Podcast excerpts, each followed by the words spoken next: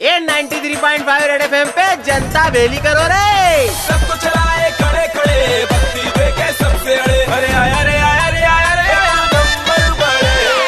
एक देश अनेक झंडे हो रही है छोटे। कह रहे हो बड़े। सही मेरे कर्नाटक वाले अपने प्रदेश का अलग झंडा पिलान कर रही है। ज्ञान गणित की बात करें तो सिर्फ़ जम्मू कश्मीर का नहीं अलग झंडा रखने का अधिकार है अंदर की बात ये निकल के आ रही है छोटे कि तेलंगाना को देख के कर्नाटक वाले भियान भी जोश में आ रही है। अब इस हिसाब से तो हर प्रदेश वाले अलग झंडा मांगेंगे। फिर एक दिन आएगा जब हर जिला अपना अलग झंडा बनवाएगा छोटे। मैं तो बोलूँ कि झंडे ज़्यादा और डंडे कम पड़ जाएँगे और इतने झंडे कौन से विद्यार्थी याद रख पाएँगे छोटे?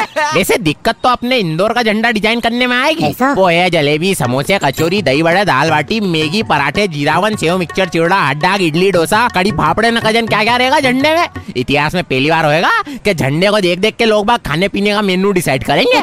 ये सब सुन के पीरवीन भैया अति उत्साह में निकल लिए किलात मार्केट तरफ़ थान से झंडे का कपड़ा कटवाने। वैसे मैं तो बोलू छोटे कि देश की पहचान उसका झंडा होता है तो एक देश एक झंडा ही रहना चाहिए। और झंडे वास्ते नाटक भी वो प्रदेश कर रही है जिनके नाम में ही कर्नाटक है।